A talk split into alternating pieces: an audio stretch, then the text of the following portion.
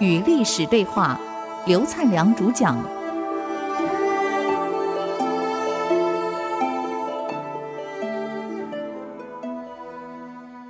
这里是 IC 之音，你所收听到的节目是《与历史对话》，我是刘灿良。我们讲到这个宋废帝，废掉的废，废除的废。这个魏晋南北朝到南朝的第一个王朝就是宋，刘裕篡了这个晋以后，改国号就宋，以后顺序的次第下去叫宋齐梁陈，一直到陈，南朝被隋统一掉了，南方被北方给统一掉了。那么当时北方是北魏，南方嘛就是宋，到了宋废帝以后啊，这个废帝很糟糕。啊，昨天我们谈到他的暴行，自己的亲叔叔啊，啊，因为长得很肥很胖，衣服把他脱光了，丢在猪圈里面，用的猪槽装了饭，还剩了一些，呃，我们台湾话讲喷呢，就是馊水一切把它混在一起，啊啊，挖个坑，反正放在里面，还灌了泥水，将这个自己自己的亲叔叔刘裕啊，他叫猪王，丢在坑里面。滚来滚去，用嘴巴就是直接吃那个那个槽里面的馊水，用这样羞辱自己亲叔叔，这还不打紧。有一天呢，也是扒光了，手脚就绑在竹竿上抬进来，哎，他在朝堂上高喊：“今天要杀猪，今天杀猪。”另外一个叔叔叫刘修仁，赶快一旁边说：“哎，猪还不能杀。”皇帝问他为什么？好，等皇太子出生以后呢，再杀猪，取出肝肺庆祝。现在还早了一点嘛，所以就这样把他释放了。刘秀仁算是救了刘裕一条命啊。他这还不打紧，还有更荒唐的事情。哎呀，我看到这段历史，我都不晓得该不该在电台里面讲，听得很不舒服的。他这要全宫的宫女在殿里面全部扒光，反正是一塌糊涂的行为啊，这里就不提了，太烂了。反正不从的就杀掉，然后在自己的后花园叫华林园里面，啊，所有宫女也是强迫他们一丝不挂，反正不从的就杀掉。有一天他做梦，梦到个女的骂他：“皇帝，你荒淫无道，你活不过明年。”他一梦醒来，叫宫女全部集合，把梦中长得相似的宫女找出来，统统杀掉。这个废帝所作所为。周围的大臣每一个人，我告诉各位啊，哪一天都轮到你被杀了，所以心惊胆魄，怎么办？就私下串联了。当时的湘东王的刘裕的主医叫阮殿夫，啊，就把这个密谋告诉了废帝最痛恨的人，叫做寿吉之，就联合的一群人，就密谋，干脆把废帝干掉。那么要找时间啊，这一天呢，呃，废帝正好要南巡，那么南巡的随从就回去准备东西了，所以宫里的将领没有了，都回家了，剩下一个，这个负责后庭就华林园安危的防卫的一个将军，这个将军呢，只有他在，嗯，叫做樊生，那么这个。谋反的有一个叫柳光世，正好跟樊是同乡，就私下跟他找来了，啊，把事情告诉了樊，你要不要一起合作，把这家伙干掉？要不然再这样下去，我告诉你，早晚你我命都难保。你想他继位到现在杀多少人呢？杀了几千人了。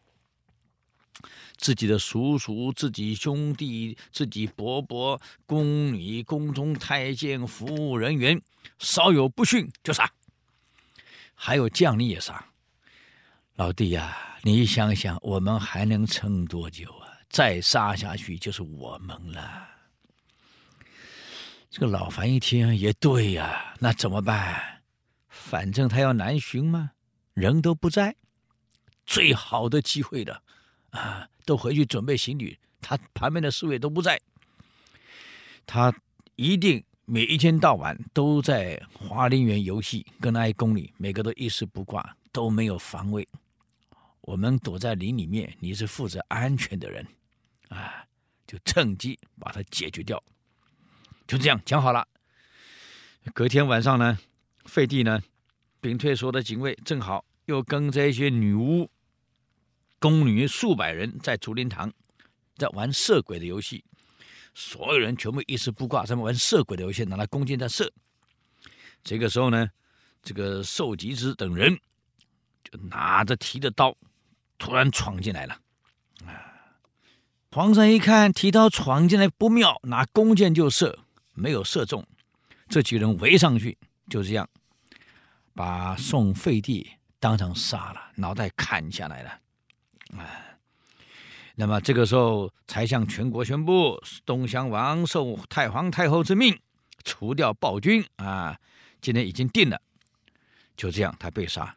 杀了后，谁当皇帝呢？就东乡王刘裕就当了皇帝了，就他的叔叔，被当做猪王的那一位老兄当了皇帝了。这怪了，当时你的侄子把你当猪来这样伺候你啊，侮辱你，攻击毁谤啊，差点把你个命给杀了。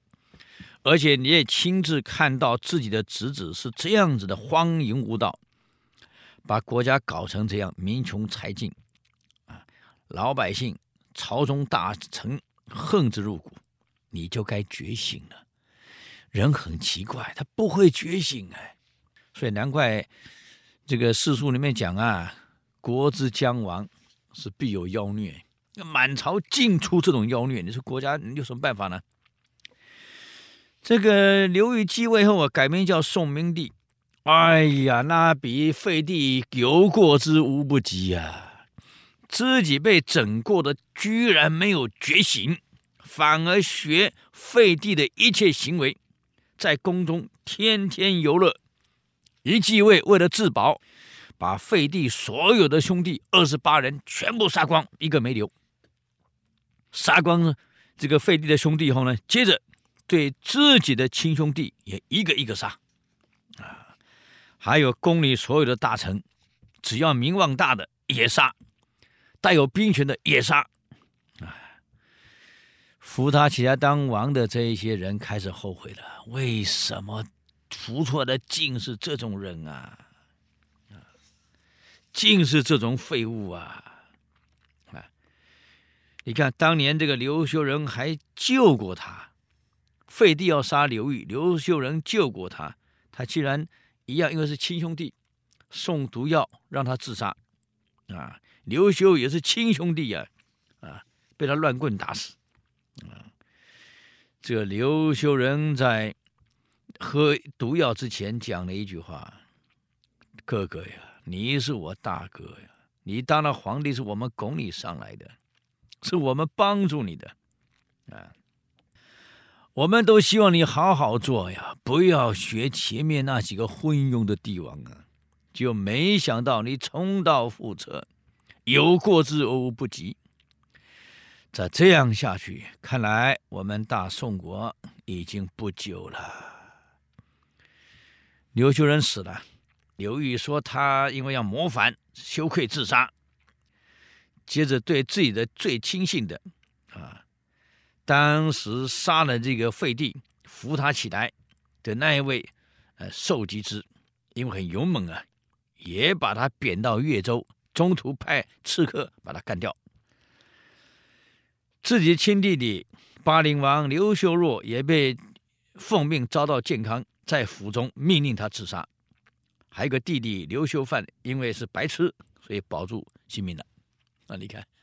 所以看来当白痴还是不错，有时候啊，人不要太聪明啊。那么到底还干了哪些鸟事儿呢？我们再休息一下啊，再回来与历史对话。